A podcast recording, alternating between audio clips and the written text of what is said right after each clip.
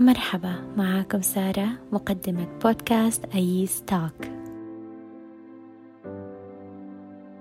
اليوم هي أول حلقة من الموسم الأول من بودكاست أيس توك الموسم الأول يتكلم عن تطوير الذات وحلقة اليوم تتكلم عن تقبل الذات.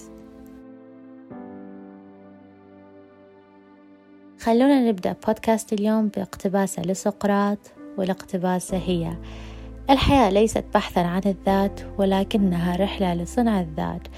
أخلق من نفسك شيئا يصعب تقليده. في البداية خلونا نشرح ما معنى تقبل الذات. تقبل الذات هو القدرة على مواجهة ذاتك وتقبل نفسك بكل ما بها من عيوب وأخطاء والعمل على تحسينها لتصبح ميزات.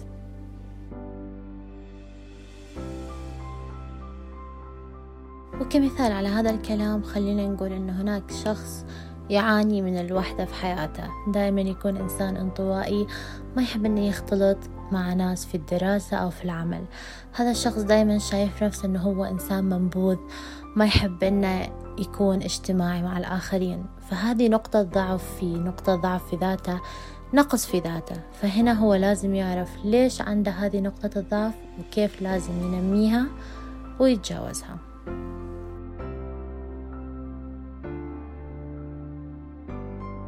بمعنى آخر كل الأفكار السلبية عن نفسك راح تتجمع على شكل بذور صغيرة وراح تزرعها وتواظب على رعايتها والاهتمام بها حتى يكون عندك نبات مثمر وبصحة جيدة. والآن في سؤال مهم لازم نطرحه والسؤال هو كيف نتعرف على عيوبنا؟ في قسمين القسم الأول هو عبارة عن أسئلة وأجوبة عن نفسك والقسم الثاني هو كيفية مواجهة الذات الداخلية. وفي هالبودكاست رح نتكلم عن الأسئلة والأجوبة. القسم الأول هو عبارة عن أربع أسئلة. إذا عرفناهم وطبقناهم رح نقدر نرفع وعينا الذاتي ونفهم ذاتنا بشكل أكبر. وقبل لا نبدأ بالأسئلة أتمنى أنك تجيب ورقة وقلم وتكتب الأسئلة اللي راح نتكلم عنها.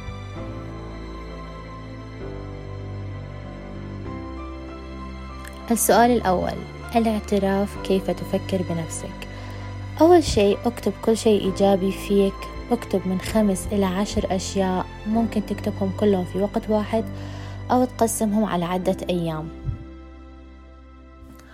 وكمثال الأجوبة اللي ممكن تعطوها على هذا السؤال هي مثال أنا جيد جدا في عزف الجيتار أنا إنسان أحب المطالعة والقراءة. أو إذا أنت كنت أب أو أم حاول أنك تقول كلام إيجابي لنفسك مثل أنا أم جيدة وأنا أب جيد. ونفس الشيء إذا أنت كنت أخ أكبر أو أخت أكبر. وأيضا إذا أنت كنت تستحمل مسؤولية حيوان أليف أو حتى نبتة. هذه الأجوبة والأجوبة المماثلة لها كلها راح ترفع نسبة وعيك وإدراكك لنفسك. هل أنت إنسان تشوف نفسك إيجابي أو تشوف أشياء إيجابية موجودة فيك أو لا؟ السؤال الثاني ما هي إنجازاتك؟ خذ وقت مفتوح مع نفسك وراجع كل إنجازاتك. ممكن هالإنجازات تكون إنجاز مشترك مع أكثر من شخص يعني مثلا إنك تكون تشتغل على مشروع ما في الجامعة ويكون مشترك معك أكثر من زميل. أو ممكن يكون إنجاز لشخص آخر مثال صديقة أو صديق لك كان يحتاج مساعدة في إنجاز نقل أغراضه من بيت قديم إلى بيت جديد. أو على سبيل المثال إنه يكون إنجاز خاص فيك مثل إنك حددت وقت معين لقراءة كتاب أو رواية ما وأنجزته قبل الوقت أو على الوقت. هذا كله يعتبر إنجاز.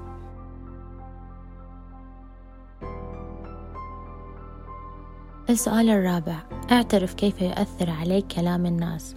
هل أنت مهتم لكلام الناس عنك أو عن ذاتك؟ اذكر عبارات أو مواقف جرحتك أو أسعدتك من كلام الناس.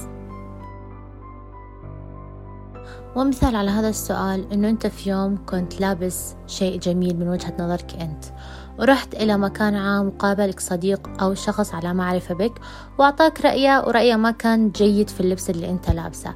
وفي هذا اليوم قررت أنك خلاص ترجع البيت وتغير هذا اللبس أو أنك تكمل يومك لكن رؤيتك لهذا اللبس تغيرت وأصبحت رؤية سلبية. أو على العكس تماما. ممكن أنت تكون خارج من بيتك ولابس لبس بالنسبة لك طبيعي جدا وتقابل شخص ما وهذا الشخص يمدح لبسك وتقرر أنك تكمل يومك بسعادة فقط لأن شخص مدح اللبس اللي أنت لابسه. وهنا ينتهي القسم الأول. بعد ما تجاوب على الأسئلة التي ذكرت راح يكون عندك صورة أوضح أو فكرة أوضح عن ذاتك وكيف ذاتك تتعامل مع المواقف التي ذكرت في الأسئلة السابقة. وإن شاء الله في البودكاست القادم راح نتكلم عن مواجهة الذات الداخلية. كانت معكم سارة من بودكاست أي ستوك Stay tuned.